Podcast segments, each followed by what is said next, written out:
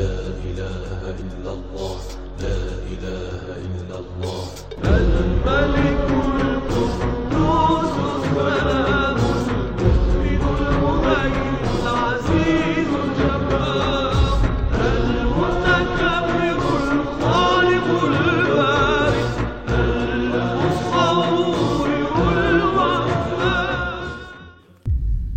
أسرار ومعاني وبركات أسماء الله الحسنى. بسم الله والحمد لله وصلى الله وسلم على رسول الله وعلى آله وأصحابه الطيبين الطاهرين ومن والاه. اللهم لا سهل إلا ما جعلته سهلا وأنت تجعل الحزن إذا شئت سهلا. أخلص النوايا لله تبارك وتعالى.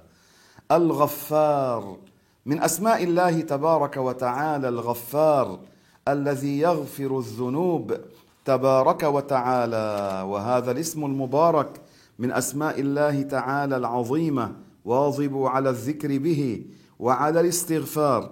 فقد جاء في الحديث عن رسول الله صلى الله عليه وسلم فضائل في الاستغفار ومنها من لزم الاستغفار جعل الله له من كل هم فرجا. ومن كل ضيق مخرجا ورزقه من حيث لا يحتسب. كان شيخنا رحمه الله يروي عن أحد التابعين الكبار جاءه رجل يسأله عنده ضيق فقال له عليك بالاستغفار. ثم جاءه رجل آخر وقال له إن امرأتي لا تحمل ما رزق الولد؟ فقال عليك بالاستغفار. وثالث كان مريضا فقال له عليك بالاستغفار. ورابع جاء وليس عنده مال فقال عليك بالاستغفار. كان رجل يجلس في المجلس تعجب كلهم نفس الكلام يقول لهم عليكم بالاستغفار. فقال له هذا الحديث من لزم الاستغفار أقل الإكثار من الاستغفار ثلاثمائة مرة فعليكم بالاستغفار. ومن خواص اسم الله الغفار من ذكره إثر صلاة الجمعة يعني بعد الصلاة بعد صلاة الجمعة مئة مرة ظهرت له آثار المغفرة. الله يغفر لي ولكم بجاه النبي عليه الصلاة والسلام فإن الاستغفار والتوبة إلى الله تعالى أمر عظيم. الاستغفار باللسان سنة وأما التوبة من الذنوب فهي فرض.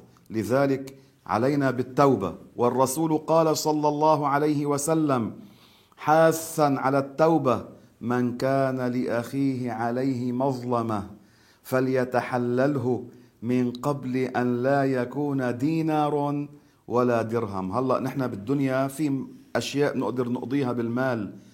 أما يوم القيامة حسنات وسيئات فعلينا بمعرفة اسم الله الغفار وفهم هذه المسألة وعلينا بالاستغفار. قال الله تعالى ألا هو العزيز الغفار فالله تعالى يغفر الذنوب جميعا لا يقال عن غير الله يغفر الذنوب ولا يأتي الشخص إلى إنسان ويقول له اغفر لي ذنوبي أما إذا أنا أخطأت معك عصيت الله آذيتك مثلا فجئت إليك وقلت لك اغفر لي أي سامحني؟ هذا يجوز. أو تقول لي غفرت لك أي سامحتك؟ هذا يجوز. ورد في الحديث قال عليه الصلاة والسلام عن المؤمن الكامل الآمن يوم القيامة من ظلم فاستغفر تاب. وظلم فغفر سامح. ورزق فشكر. أدى حق الله ومنع فصبر. هؤلاء هم الآمنون يوم القيامة. فعلينا بهذه الخصال الطيبة. ويقول الله تعالى في القرآن الكريم إن الله لا يغفر أن يشرك به ويغفر ما دون ذلك لمن يشاء. ومن يشرك بالله فقد افترى. فقد افترى إثما عظيما. فالذي كفر بالله ومات على ذلك لم يؤدي أعظم حقوق الله على العباد لم يؤدي التوحيد الذي هو إفراد الله عن المخلوقين. هذا إن مات على ذلك لا يغفر له. أما إن تشهد تراجع قبل أن يأتي الوقت الذي لا تقبل فيه التوبة تاب إلى الله من الكفر بالنطق بالشهادتين هذا يغفر له. قال عليه الصلاة والسلام الإسلام يهدم ما قبله وفي رواية الإسلام يجب ما قبله.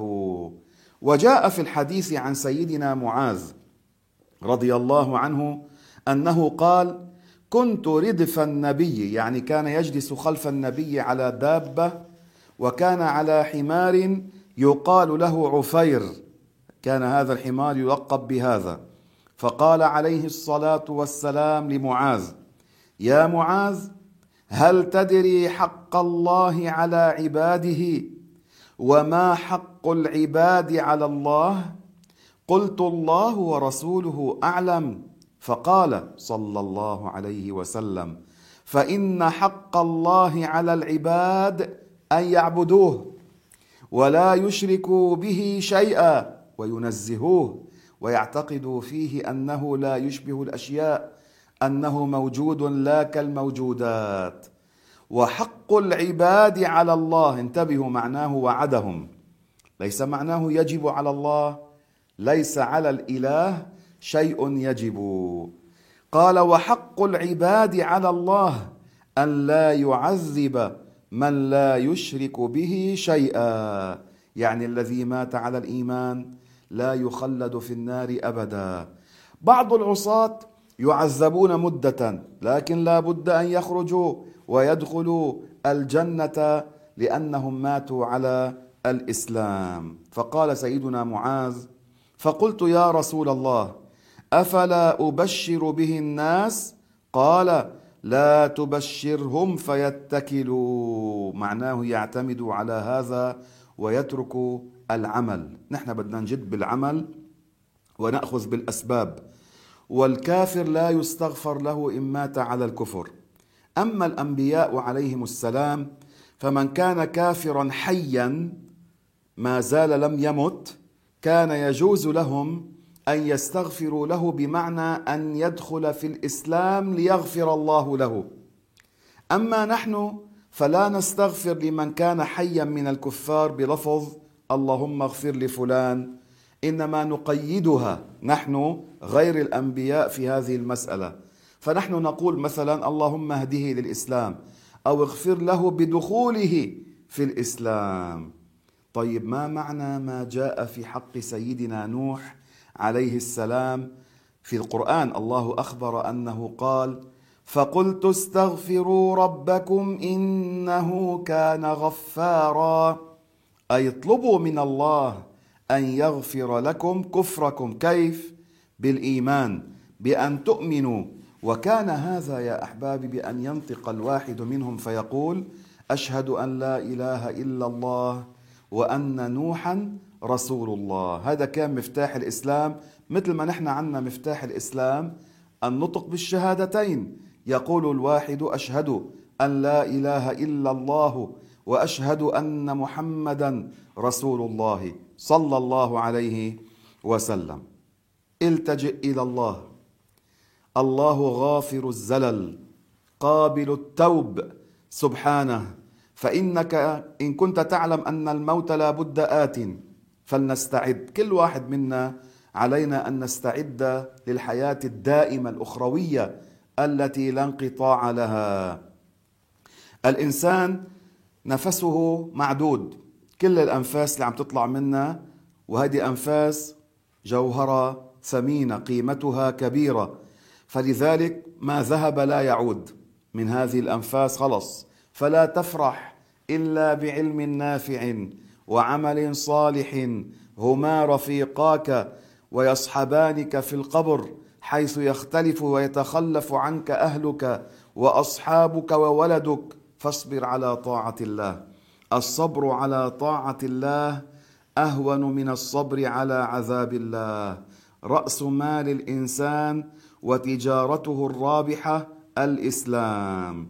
روى الترمذي من حديث أنس أنه قال سمعت رسول الله صلى الله عليه وسلم يقول قال الله تعالى يعني هيدا حديث قدسي يرويه النبي عن الله تبارك وتعالى.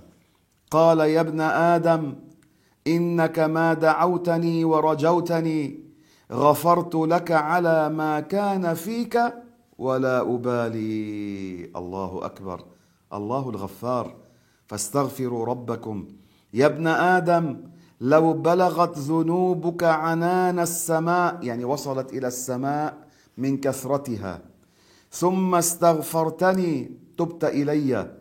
وطلبت المغفرة غفرت لك ولا أبالي.